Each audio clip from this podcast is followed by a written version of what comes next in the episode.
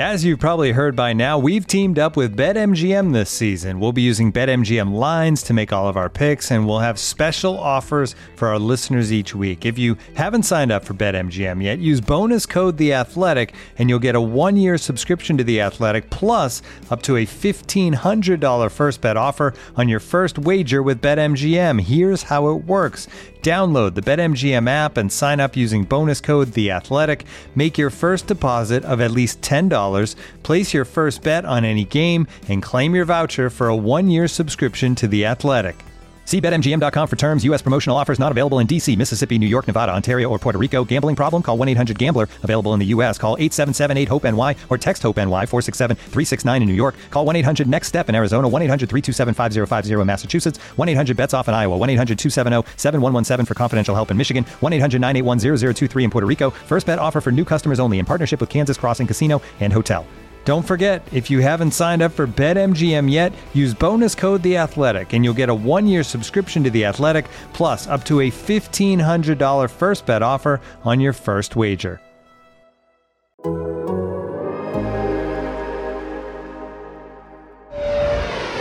Ladies and gentlemen, welcome aboard the Athletics Can't Wait Jets podcast, your nonstop shop for all things Jets. Now, here are your hosts, Tim McMaster and Connor Hughes. Listen safely. Can't wait. The presenting sponsor for today's episode of Can't Wait is Visa, a network working for everyone.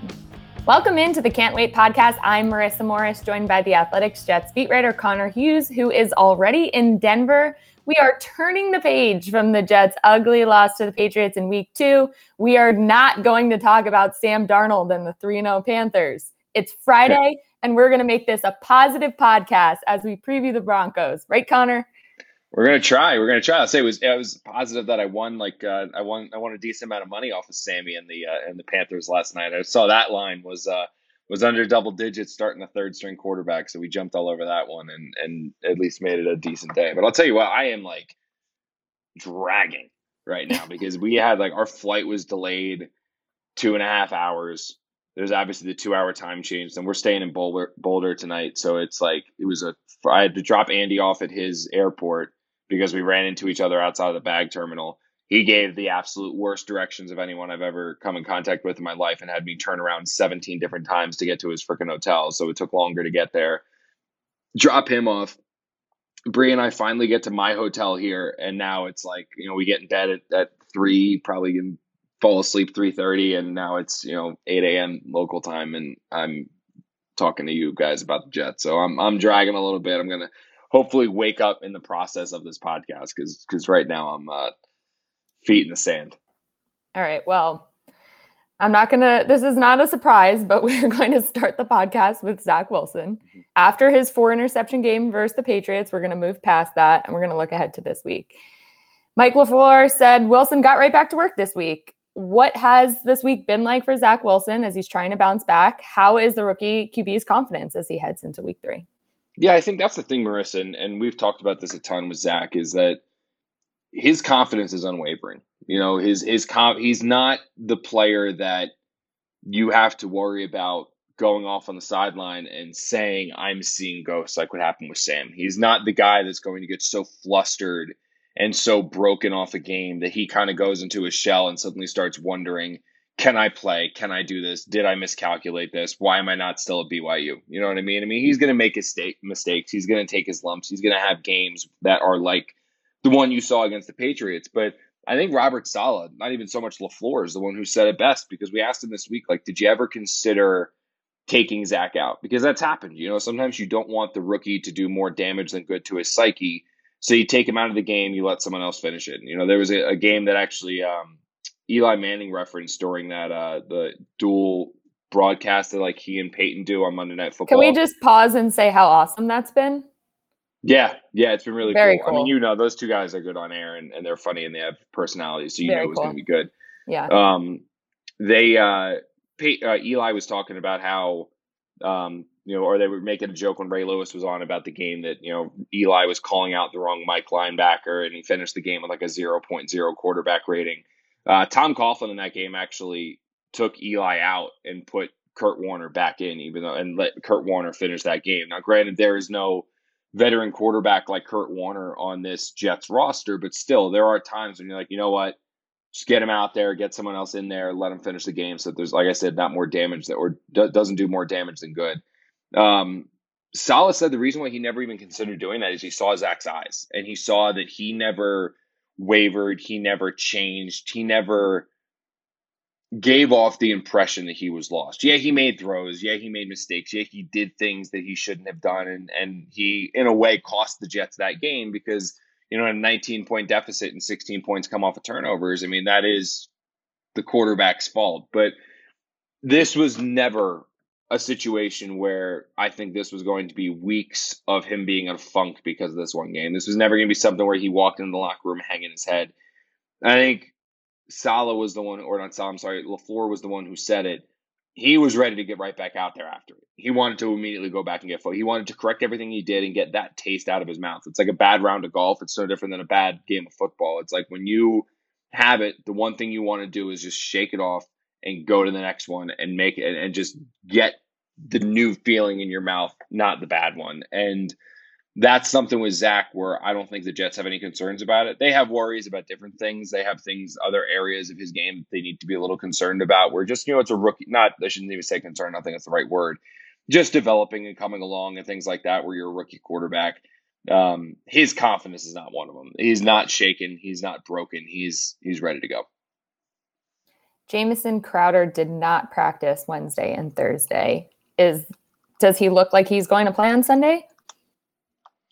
Uh, no, I mean we're gonna know more actually right as we log off of this podcast, um, because that's when Robert Saleh is going to talk to us. So we're gonna have a chance to actually find out what his designation is. But you know, the Jets had said that they were like, you know, we're we're hoping to get Crowder back this week. Like what you're kind of learning about the Jets is that that doesn't mean that he's actually going to play. There, when they say like, oh, he's probably going to, that's a better sign. When they said we're hoping, probably not. So he didn't do anything on Wednesday. Uh, he didn't do anything when we were there on Thursday. We're going to see what he does today. But when you have two DNPs on Wednesday and Thursday, that's usually not a great sign for him playing. And and I think that you know I, I know Jet fans get it get up in arms because they don't want you know Braxton Berrios to have the targets that he has. They don't want Braxton Berrios to be in, on the field as much as he has. But I mean, he's a reliable, serviceable player. He's one of those guys that is always going to be in the right place at the right time. He's always going to be somebody that when all things break down and, and the Jets want to play this boring ball, Jameson or uh, Braxton Berrios is going to be on the location on the field where he's supposed to be, where Zach can easily go to him. So when Corey's not there deep and he doesn't have Keelan and he doesn't have Elijah, he can say, okay, I know where Braxton is. Just go bang, bang, bang. My reads aren't there. Get it to Braxton, pick up the easy four or five and he can do that six or seven times a game for a decent amount of chunk yardage and, and plays that are you know can can pick up first downs. And I think uh, Michael Nania, the, the guy who does all the numbers, uh, went back and watched a lot of the film because we're still waiting for like that all twenty two to come back on Game Pass. Uh, he had gone back and said that I, I, saw a tweet from him that he found Crowder was actually open for first downs on like two or three different third downs or something along those lines.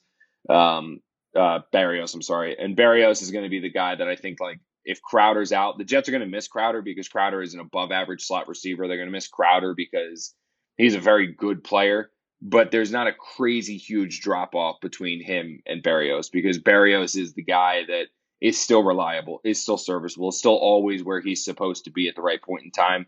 And uh, obviously, they're they're it's not great. The Crowder's probably not going to play, but they can survive it with Berrios again. Well, one guy that will be uh, trying to disrupt all of that will be the Broncos, Von Miller. Um, yeah. He is looks totally back to form after missing last season with an injury. Um, the offensive line played a lot better last week, and we saw a lot of improvements. But going up against Von Miller, what do you expect in that matchup, and is that a concern for Zach Wilson? Yeah, well, that's the thing. Is is I mean, I think if you can keep Zach Wilson upright he can have some success. Now, obviously, the Patriots threw that theory out in the water when, or, or threw that in the trash when, when obviously Zach threw the four picks. But I think that's a little bit different because it is Bill Belichick. It is the New England Patriots. It was the first home game. I mean, I think there's a lot of things that played into that, those struggles, um, as much as it was uh, Zach Wilson. You know what I mean? I, I think that there were just it was a tough matchup. I mean, there's a reason why Bill Belichick does what he does routinely to rookie quarterbacks. And I still will go down in the boat with Brandon Marshall and Ryan Fitzpatrick saying that if you give Zach Wilson time, he'll be able to have success back there. I think the kid can play, and eventually everyone's going to see that the kid can play. It's just going to take a little bit of time, and it's only going to take him to develop and the offensive line to come together. Now, I think that this offensive line right now works better than the one that they trotted out there week one. You know, I, I kind of made a point of this in my story, and, and people you know got up in arms because oh, how can you say the Jets are a better offensive line without Mekhi Becton? How are they better without Mekhi Becton? Well, it's not necessarily about them being a better group from a talent perspective because they're not. Mekhi Becton's more talented than George Fant. He's more talented than Morgan Moses, but the grouping of George Fant, Alijah Vera-Tucker, Connor McGovern, Greg Van Roten, and Morgan Moses, that group worked together for three weeks when Mekhi Becton was out. Like they worked together for three weeks while Mekhi Becton had the concussion. They then worked together the week leading into that game. So that's about a month of snaps and a month of playing together, a month of sitting together, a month of, and a month of watching film together that these guys were all together for. The Mekhi Becton grouping, where you move Fant to right tackle and Mekhi Becton takes over at left tackle, that group worked together for one week. And that was the week leading into the Panthers game. And you saw it. They weren't all on the same page. They weren't able to pick up stunts because they weren't able to communicate things of that nature. Now, when Zach Wilson stopped throwing interception and one was holding the ball, I mean, that's when the Patriots were able to get home and hit him. You know, they had the four sacks or so, a lot, all but I think three of those four came uh, after the third quarter, if I'm not mistaken. I think the, the Jets only let up one sack in the first half. Now, again, when you attempt 10 passes and three of them are picked off or four of them are picked off, I mean, that plays a role in the defensive line not getting there because you're just throwing interceptions. But um, I think this grouping is the Jets' most efficient unit. Now, can they stop Von Miller? I mean, that's the the million dollar question. But what I will say is that right now the Broncos are Von Miller and will somebody please stand up? You know, Von Miller has three sacks. There isn't a single Bronco player who has another sack. Bradley Chubb obviously was just placed in the injured reserve. He's a remarkably talented defensive end. He's one of those guys that can feast when Von Miller's out there drawing those double teams. He's not out there anymore. So who's going to be that player that steps up for the Broncos? Who's going to be able to get home? So far through two weeks against a suspect Giants offensive line, and uh, even even in week two, I mean the Broncos haven't been able to get home if it hasn't been Von Miller. I mean they're very low in rushes. They're very low in quarterback hits as well. So if the Jets can find a way to, I don't think you're ever going to shut down Miller. I don't think you're ever going to contain Miller, but if they can at least slow him slightly, there really hasn't been anyone else in this Denver defensive line that's shown a consistent ability to get home. And and obviously there's going to be other factors at play here, like the altitude, like the stadium, like this is the fact you know Broncos are undefeated and this is their first home game uh, since the 2019 or uh, game with fans since the 2019 season, so that place is definitely gonna be rowdy and rocking. But it's gonna be hard to shut down Von Miller. No one's been able to shut down Von Miller, but if the Jets can slow him, there's not really anyone else on that Bronco defensive line that's shown a consistent ability to get home and wreck a game. This isn't like the Panthers where they had a group of players that could get home. This isn't like the Patriots where you had uh, a, a, defensive core or defense defensive minded coach, Bill Belichick, who could scheme ways to get pressure. I mean, you know, you could have three or four guys who could wreck a game with Carolina. That's not the case here with this team. It's basically Von Miller, and then, like I said, will somebody else please stand up? So if the Jets can at least slow Miller, I think that that bodes well for them being able to keep Zach Wilson upright. We've talked also a lot about the run game on this podcast being the Jets' bread and butter. Um, with Zach Wilson's four interceptions last week, and I know you talked a lot about him still having confidence, but do you see them going to the run more to try and you know get some points on the board, give Zach Wilson a lead potentially. Um, wh- how do you see that all shaking out? Well, it's what you said. That's their bread and butter. I mean, that, that's how the Jets want to. It's it's the 49er offense, right? I mean, I know it hasn't looked like the 49er offense because you know it's it's the floor. Sure? Yeah, yeah. The, the, ten the ten points a game are a little different than what uh, Kyle Shanahan are doing over there, and obviously uh, Aaron Rodgers uh, you know, changes things up a little bit with the Packers, but um, they want to run the ball that's what they want to do. And and I think LaFleur actually made a really interesting comment when we talked to him on Thursday, and it was that you know one of the reasons he believes they were able to have so much success running the ball against the Patriots because they did. I mean, it was 150 mm-hmm. yards and almost five yards a carry average against the Patriots. Was that the Patriots are in so much man coverage? Like they manned up on the Jets from the first quarter all the way through the fourth. And what he said was that you know when you have when you're playing man coverage and your eyes are on the man it's sometimes hard for your eyes to be in the backfield. And even when your linebackers and your eyes are on a tight end, your eyes are on your assignment. It's hard for your eyes to be in the backfield of what the running back's doing and things like that, which sometimes can can lead to uh, chunk yardage and, and impressive run plays. So I don't know what the Broncos and Vic Fangio are going to do. I don't know if it's going to be slightly different than that. I think that after the Jets went off for 150 last week, they're going to say, all right, let's shut down the run and make the rookie beat us. But that's going to be what the Jets want to do. That was the case week one. That was the case week two. That's going to be the case weeks three through 18. I mean, that's what the Jets want to do. They want to run the football. They want to keep this on the ground. They want to break off chunk plays of 15 and 20 yards. But more than anything, they just want to guarantee that every time Zach Wilson turns around and hands the ball off to Tevin Coleman, to Ty Johnson, to Mike Carter, they're at least getting four to five, at the minimum, three and a half. Because if they can do that twice, you're setting up manageable third downs. If they can do that once, then hit you with a pass, then come back with another run, you're setting up manageable plays. You're moving the ball down the field. You're methodically working way up and down against the field against the defense. And the other thing, too, is that we were just talking about Von Miller. The best way to mitigate that rush is to establish a run game because suddenly you don't have a pass rush that can just pin their ears back and say, We're going to go get you. You know, look at the first three quarters that game against the Patriots compared to the last quarter against the Patriots in that fourth quarter, the Patriots knew the Jets had to throw the ball. They knew Zach Wilson had to drop back. So that pass rush could pin their ears back and go after Zach Wilson. And what happened? Three sacks. They started getting after him. Zach was taking hits. Zach was getting beat up a bit against the Panthers. The Panthers shut down the run.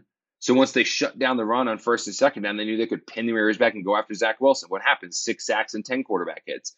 If the Jets can keep this game close, keep it to within one or two possessions, and then also get that run game going like they did against the Patriots, you're not going to have a defense and you're not going to have a player in Von Miller who can just say, I know what's coming. I'm going to run up the field and go get the quarterback. Because if he does take that, that approach, he's going to run himself out of the play, and the Jets are going to run the ball and they're going to take advantage of all that. So it's going to it's not going to be as easy, I think, as it was against the Patriots because the Patriots clearly said like, all right, we'll give you the ground game and we're just going to focus on like shutting down like different areas there and we're going to try to make Zach Wilson just throw the ball and we're going to take advantage of when he does. But if they're able to run the ball against Denver like they did against the Patriots, I think you're going to see a game that's significantly closer uh, down to the wire than what you did against New England. All right. Well, we are going to talk about Teddy Bridgewater and how the Jets are going to defend the Broncos offense. We're going to give our game predictions. And of course, it's Friday, so our can't wait picks. But first, a message from our sponsors. Looking for an assist with your credit card, but can't get a hold of anyone? Luckily, with 24 7 US based live customer service from Discover, everyone has the option to talk to a real person anytime, day or night. Yep, you heard that right you can talk to a real human in customer service at any time. Sounds like a real game changer if you ask us. Make the right call and get the service you deserve with Discover. Limitations apply. See terms at discover.com/slash credit card. And now, two pigeons bemoaning the fact you can stream DirecTV satellite free. You see this? A family watching baseball on DirecTV with no satellite dish in sight. Let's heckle them. You call that changing the channel? Choke up on the remote, buddy. I hope getting all these games on DirecTV makes up for your mother not pre-chewing your sunflower seeds. DirecTV has the most MLB games. Visit DirecTV.com. Claim based on total games offered on national and regional sports networks with choice package or higher. Availability of RSNs varies by zip code and package. High-speed internet service required. Terms and restrictions apply. I just have to, before we uh, get to the defense, I just have to read a comment we got in the chat from Terrence um, after that NBA ad. He said, I want to see Marissa dunk. Um, in January of 2020, I actually attempted, we lowered the rim, and I sprained my ankle so bad that I um, couldn't walk on it for about 10 weeks. So yeah, you do not want to see me dunk. Wow. I used to be way, yeah, it was, it was awful. Um, it was really really bad. Probably if covid didn't happen i was gonna have to go to a podiatrist but then i was like ah, i'm not leaving the house so it doesn't really matter. I'll just sit. But yeah not so it's good. A 50 50 uh, it's a 50 50 chance then here that, that your your kids here with michael follow his path to the nfl yeah you, I, was way, I was way more athletic as a kid.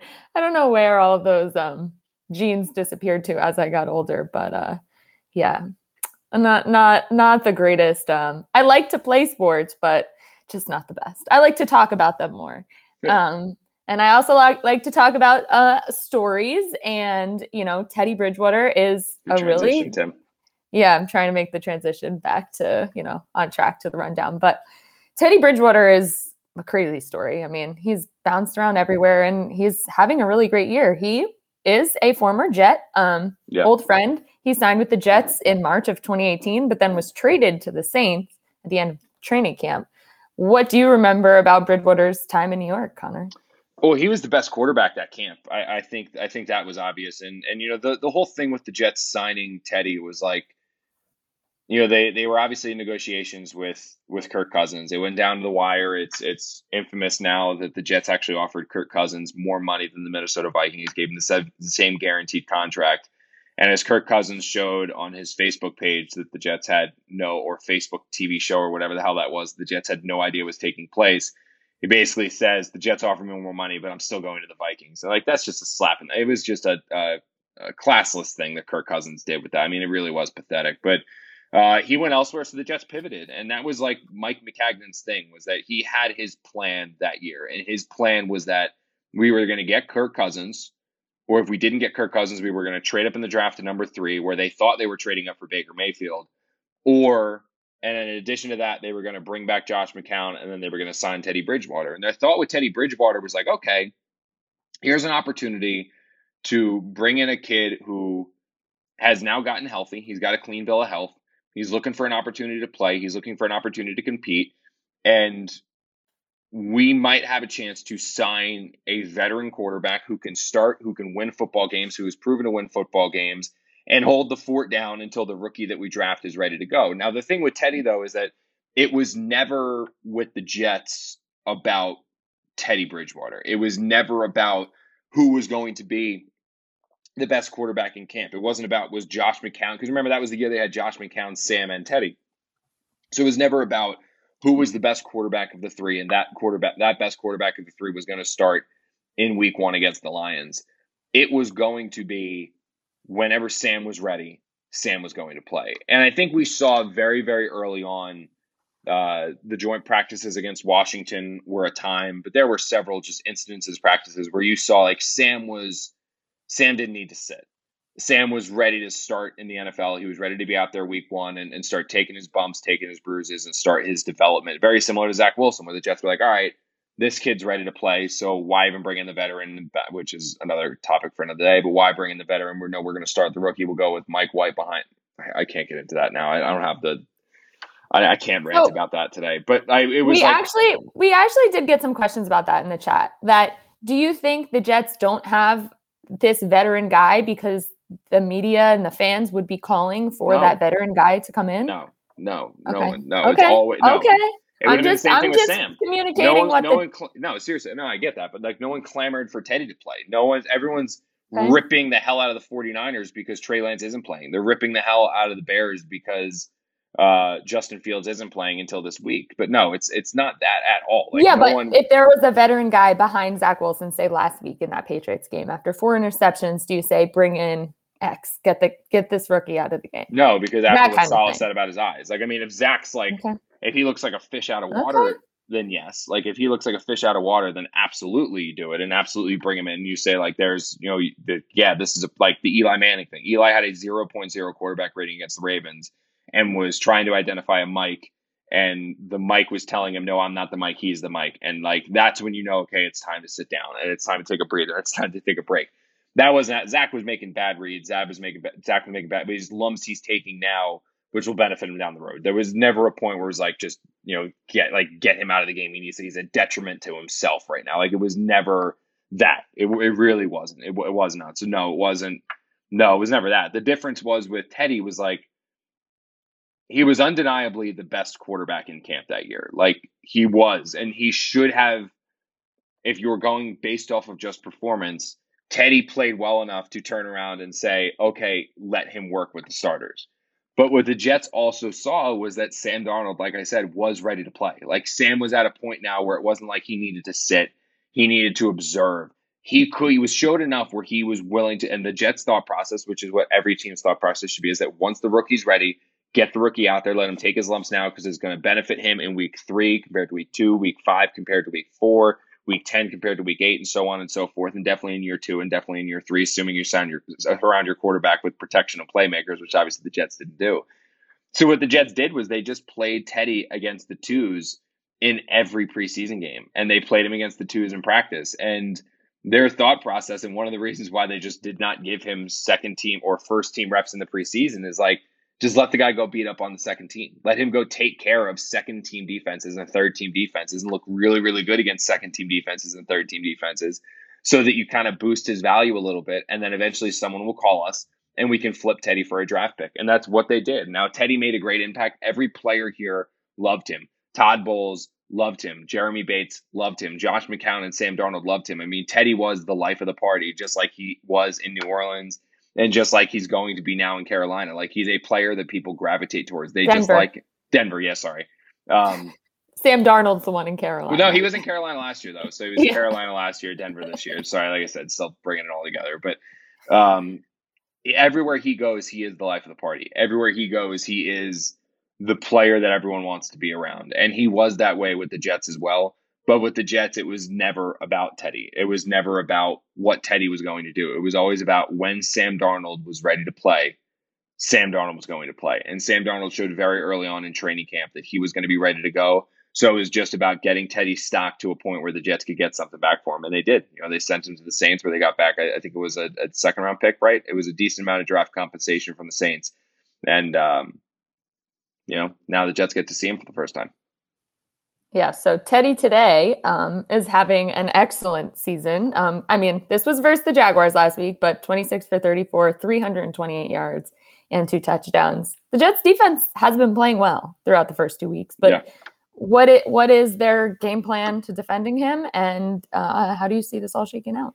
Well, I know he's averaging like ten yards a carry or ten yards a pass or something like that, or ten yards a attempt. But like, make no mistake about it, Teddy's not a a bomber. Teddy's not going to throw it 75 yards down the field. Teddy's not going to take the huge, huge shots. I mean, he is limited in what he can do somewhat with his arm because he does not have the strongest arm, arm in the NFL. He also doesn't have the ability to make every throw in the NFL, like on in the book. Like that's the thing is, it's not about everyone having like uh, Ben Roethlisberger arm strength or Josh Allen arm strength or Zach Wilson arm strength or Pat Mahomes arm strength. You don't need that, but you need the ability to make every throw. And Teddy can't put it. Teddy can't hit the out from the opposite hash 20 yards on a line on a rope. He just he doesn't have the arm strength, but he does other things very well. He's mobile within the pocket. He does not make mistakes. He can dink and dunk with the best of them. when there's the guy open 15 yards down the field, he's going to find him. Like he's going to find the open guys. So for the Jets, I think it's it's it's honestly just going to come down to the the defensive line. I think it's going to be like I'm not necessarily worried about the Broncos rushing attack. I'm not worried about the Broncos receivers. I'm not necessarily worried that much about Teddy, but the thing is is that when you have an offense that doesn't make mistakes, sometimes they can just they'll outlast you. Like the the Jaguars last week made more mistakes. The Giants, when they played the Broncos in week one, they made more mistakes. And when you make more mistakes than a team that doesn't make any, you're going to lose the game. So for the Jets, I think they're going to have to be in a position where they get home. They're going to have to pressure Teddy. They're obviously going to have to take away the run because if you start getting beat up on the ground against a quarterback that's going to dink and dunk and you open the play action pass, then you're screwed. So they're going to have to take away the run. But assuming they can take away the run, which they've been able to do pretty well aside from Christian McCaffrey, and one broken play where it was just a morally depleted Damien Harris touchdown run. I mean, they were able to take away that run against the Broncos or the the Patriots. Like they were able to take the ground game out of out of the factor against the Patriots. The the Panthers was Christian McCaffrey's unbelievable. Like that's just I don't think there's like I mean you saw it last night too. Like there's just there's so many like it's just very hard for a team to take away Christian McCaffrey. In fact, the only person that can stop Christian McCaffrey is Christian McCaffrey's hamstring. Like that's pretty much it. Um, but I think if you can take away the ground and then just pressure the quarterback, and you have to constantly, constantly, consistently be in Teddy's face and hope you can punch a ball out, force the turnover, hope you can get him to throw one of the five interceptions he's going to throw this season. If you can get him to that point, defensively, I think the Jets can keep him in this game. And then what it's going to come down to is what it came down to week one, what it came down to week two. Can the Jets offense score enough points? That's honestly what this is. Because what we've seen, which I did not think was going to be the case, when this season started – I thought that the Jets defense was going to be this team's Achilles heel. I thought that it was going to be games of 35 28, you know, 31 23. You know, there were going to be games where the Jets offense, you know, was, was looked good and the Jets defense just could not stop a nosebleed. And instead, the Jets trotted out a defensive performance week one that was good enough to win. They trotted out a defensive performance in week two that was good enough to win. They just haven't gotten anything from the offense that's averaging 10 points a game, which is not good. Like it's just not. It's not. You need more than that, and, and it's kind of been a script that I didn't see coming. But if the Jets offense can get out of its own way finally, and the defense can can force some turnovers and just not fall like shut down the run and force some turnovers, I think that the Jets have the ability to keep this one close. I do, but obviously, like we haven't seen an offense that can score points. You know what I mean? And and the defense is playing in mile high, playing here in this altitude. It's gonna play a role. So I think more than anything it's going to come down to shut down the quarterback and pre- or shut down the run and pressure the quarterback. That's the two things the Jets need to do. Uh, absolutely, if they want to keep this one close. All right. Well, Connor is going to give his uh, final score predictions, and we are going to do our can't wait picks. But first, one more quick message from our sponsors.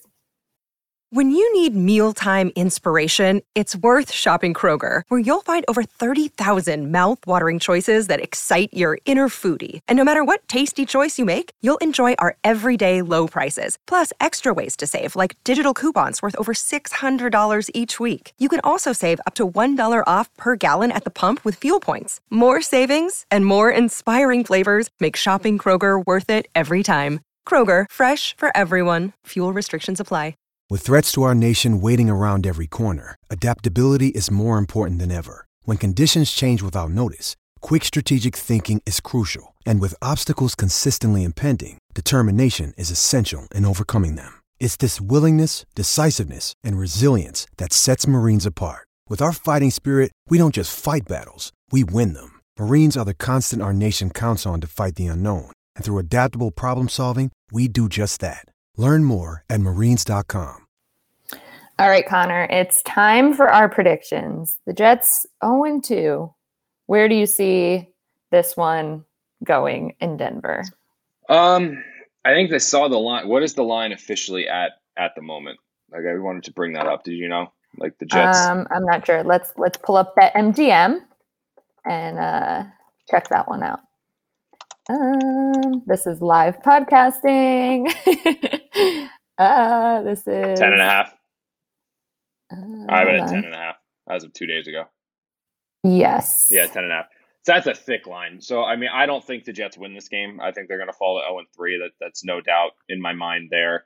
Um, but I will say that I think that uh, I, 10 and a half is pretty thick. And the one thing that the Jets have done defensively is that they've shown they can keep offenses in check, which is something that we didn't think would happen. And when you see lines that bolster up and boost up this much to 10 and a half, 11 and a half, 12 and a half, I mean, those are big lines. Usually that's when the defense is really, really bad. I think Zach Wilson's going to have a bounce back game. I think Zach Wilson's going to be better. I think the fact that Bradley Chubb's not playing and really the only player that the Broncos have is Von Miller, who the Jets are going to put a tackle on, a tight end on, and a running back on, probably all at the same time, just to make sure he doesn't get through.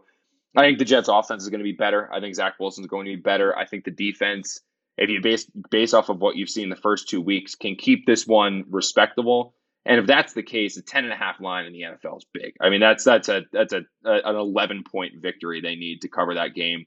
Uh, I think the Jets will cover here. Unfortunately, I felt this way against the Patriots too and was dead wrong. Although you know the offense did literally anything, it is a close game. Um, so I'm I'm taking the Jets plus 10 and a half just to get the points there.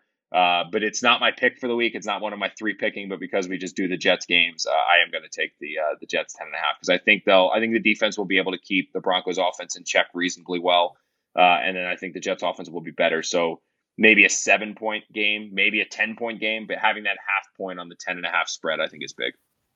I could easily right, well- see, honestly, not, not interrupt you. I could honestly see this being like a thirty to twenty game, something like that. You know what I mean? And, and if that's the Mhm. case, it covers. All right. Well, we are going to give our picks, but real quick, maybe not real quick, depending on your answer on this one, because this is a pretty loaded question. But the Jets, if they do fall 0 3, how does the pressure mount on Joe Douglas? Well, I don't think the pressure mounts on Joe Douglas Okay. if they fall to 0 3 because Okay. they've pretty much said that this is a rebuilding season. They know they're not going to be very good. Like there's so many things playing in Douglas is like it's just it's it's that's it is what it is. Like that's that's the fate. It's it's a rebuild, first year coach, first year quarterback. They lost to three pretty decent teams. There it's not it's not going to destroy Joe Douglas. It's not like Joe Douglas is suddenly on the hot seat. In fact, barring 0 and 17, I don't think there's anything that can happen this year that would legitimately put Joe like, oh, we might make a change of general manager. Like other than 0 and 17, that's there's nothing there. With that said, it's absolutely reason to start thinking about criticizing Joe. It's absolutely to the point where you can start to wonder if it's right. Now, I've been told by so many people and heard so many people sing this guy's praises and say he's the right he's the right one, he's the right one, he's the right one. And maybe he is. I mean, that's why I'm believing in it because I've had people that are a lot smarter than me, people that know a lot more football than me, say the Jets got this one right. That holy cow, how did the Jets actually manage to sign Joe Douglas? How did they get him here? He's the right call. But if you look at this one in a vacuum, and you just analyze what he has done and his job as a general manager so far, you want to see progress. You want to see legitimate steps in the right direction. It shouldn't take 12 years to rebuild a team. You should look. I'm not saying the Jets should be a playoff team this year. I'm not saying the Jets should be very good this year. I'm not saying the Jets should even be a decent team this year. But you should see the progress coming forward. You should see the visual evidence that the Jets are becoming a better football team week in and week out, year in and year out the 2019 season where the Jets finished seven and nine, that was not Joe Douglas's team. That was Mike Maccagnan's team.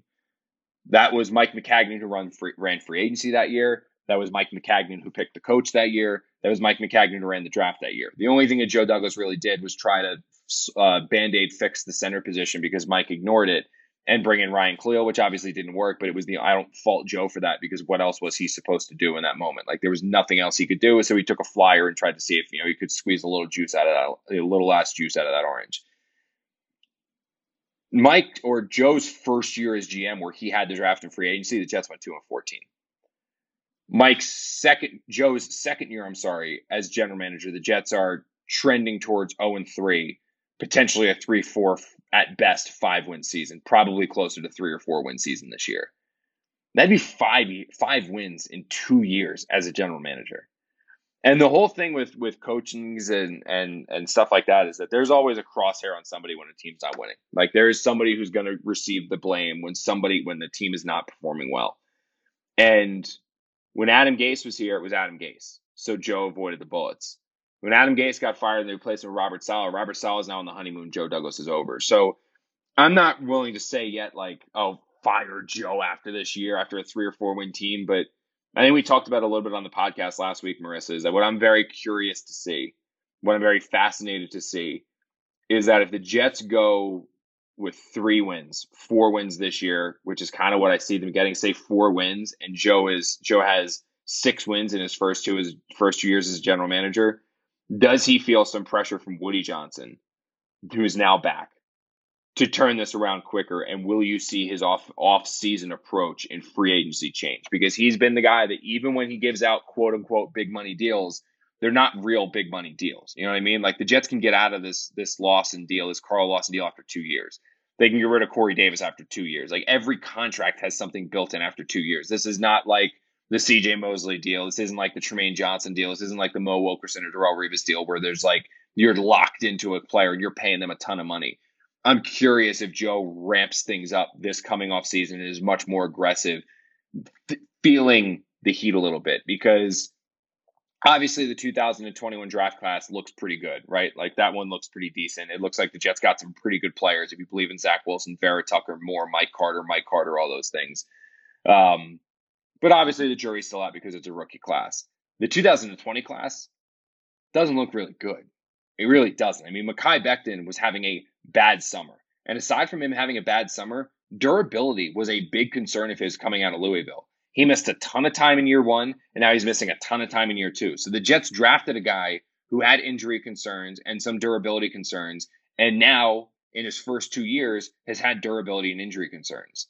Denzel Mims cannot get on the field. He's your second round pick. Jabari Zuniga, one of the Jets' third round picks, he's cut and on the practice squad. La'Mical Perine, who Denzel Mims not playing and constantly being a healthy and act or healthy and active last week, probably a healthy and active this week, has hidden the fact that La'Mical Perine, the Jets' fourth round pick, is also a healthy and active. James Morgan, a fourth round pick, he's on the uh, the, the Panthers practice squad. Ashtyn Davis, he's on the injured reserve. I mean, Br- uh, Bryce Hall I think is a solid player. I think he's a solid corner. I think he's shown that he can be a player in the NFL. I don't know if he starts on too many other NFL teams. He's probably like a guy that's coming off the bench, or like I don't know if he's a starter. I mean, it's just congratulations that Jets got a punter in that 2020 class. But for a guy that is, and Joe Douglas, who is heralded for his drafting ability, that 2021 class raises serious concerns. And eventually, like I said, you can't expect to get eight years to rebuild a team. You need to see substantial proof that you're headed in the right direction.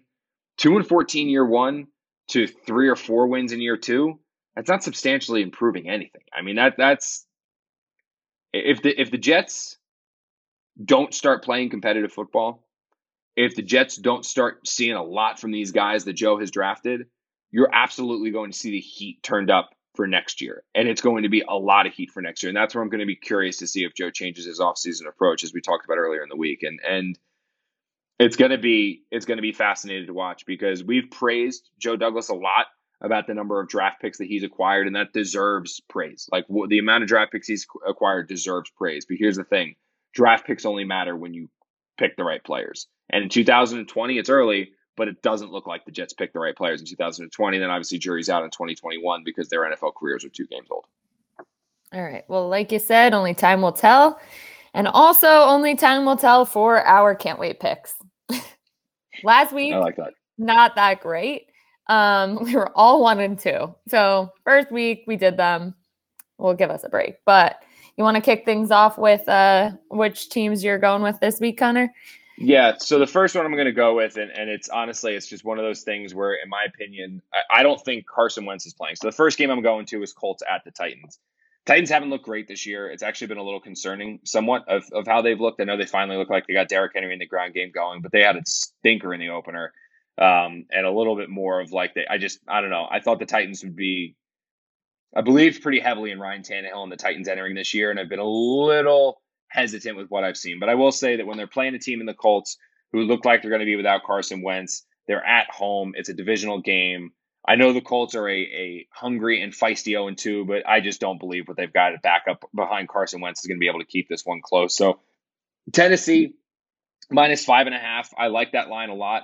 I think this could be a seven point game. I think this could be a 10 point game. I think it could actually balloon out, especially if the Titans defense comes to play against the backup Colts quarterback. So I think there's probably still some hope there from Vegas that Carson Wentz gets out there, and that's why the game isn't isn't much higher than that. So if you can jump in now and get that at five and a half, assuming Carson Wentz doesn't play, I like that one a lot. So that's a game I like. Um, the other one that I'm going to bet is actually the Eagles at the Cowboys. The Eagle or the Cowboys right now are favored by three have, and a half. I have that one too. Unfortunately, yeah. same pick as you. Yeah. Yeah. So I'm I'm going Cowboys. I think you saw last week the Jalen Hurts hype train come a little bit back down to earth when you're not playing a really bad Atlanta Falcons team. So I like the Cowboys. I think Dak Prescott is back. I think that offense is loaded. I think the offensive line is going to continue to get better. I think their defense with Dan Quinn is also surprisingly. I don't think they're great. They're not a top five unit. I don't know if they're going to be a top 10 unit, but I think they're competent. And when you have an offense that can score like Dak Prescott and the, and the Cowboys can, competence is fine on the defensive side of the ball because you're going to score. I mean, you can spot the opponent 21 points and you're still probably going to score 34 yourself. So that's not that bad. Uh, I think that Hurts, though, came back down to earth. I think the Eagles are not a very good football team. They're going to feel that Brandon Graham injury. I saw Brandon Brooks now is probably out a chunk of time too. With the, I think it's a pectoral injury or triceps. I mm-hmm. can't remember exactly what it was, pectoral. but okay. So I like the Cowboys a lot in that game, especially um, at three and a half. I think that line is low. Cowboys being home, I think people are still um, I think people are blowing up the Eagles a little bit more than they should for beating a really bad Falcons team. I don't think people realize how bad Atlanta is going to be this year. Um, and so that line's a little bit low. So give me Dallas minus three and a half to go with obviously Tennessee minus five and a half. And then I'll also go with a dog, and that's the Packers on on the road against the 49ers. I know the 49ers are 2 and 0, but Jimmy G has not looked very good this year, and Kyle Shanahan seems devoted to him anyway, almost to a fault. Trey Lance should be playing I think the Packers were slapped in the face week one. I think they were embarrassed week one. And I think you saw against the Lions what a motivated, angry, and pissed off Aaron Rodgers can do. So this line right now is st- surprisingly to me, the Packers are, are dogs. They're three point dogs. I like the Packers outright in this game, but I especially like them giving them like being spotted a field goal. So give me the Packers plus three. So my three picks for the week: Titans minus five and a half, Cowboys minus three and a half, and then the Packers plus three. All right. Well, I will read Tim's picks really quick because he is also picking the Packers plus three. He also is picking the Jets plus 10 and a half. So there you go. After last week, he picked against the Jets. Um, he is riding with the Jets this week. And then he is also doing Patriots minus three. I, on the other hand, am doing Cowboys minus three and a half versus Eagles, like you said.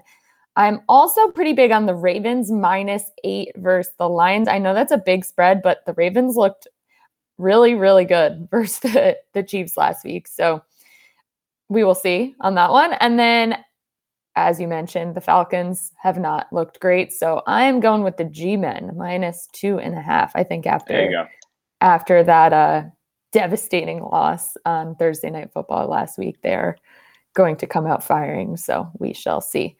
But uh, any final thoughts, Connor, before we wrap this thing up and you go explore Denver?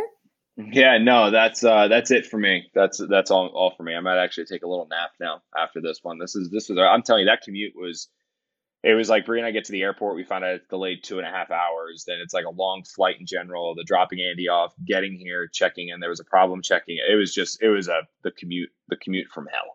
It really is. So I'm I'm I'm dragging today. I'm hoping to get a a second wind here in a little bit. All right. Well, sleepy Connor. Um, thank you guys all for tuning in. Again, if you have not subscribed to The Athletic, it is still 50% off if you go to theathletic.com slash can't wait. We will be back on Monday morning to recap the Jets game versus the Broncos. Have a great weekend, everybody, and we will talk to you soon.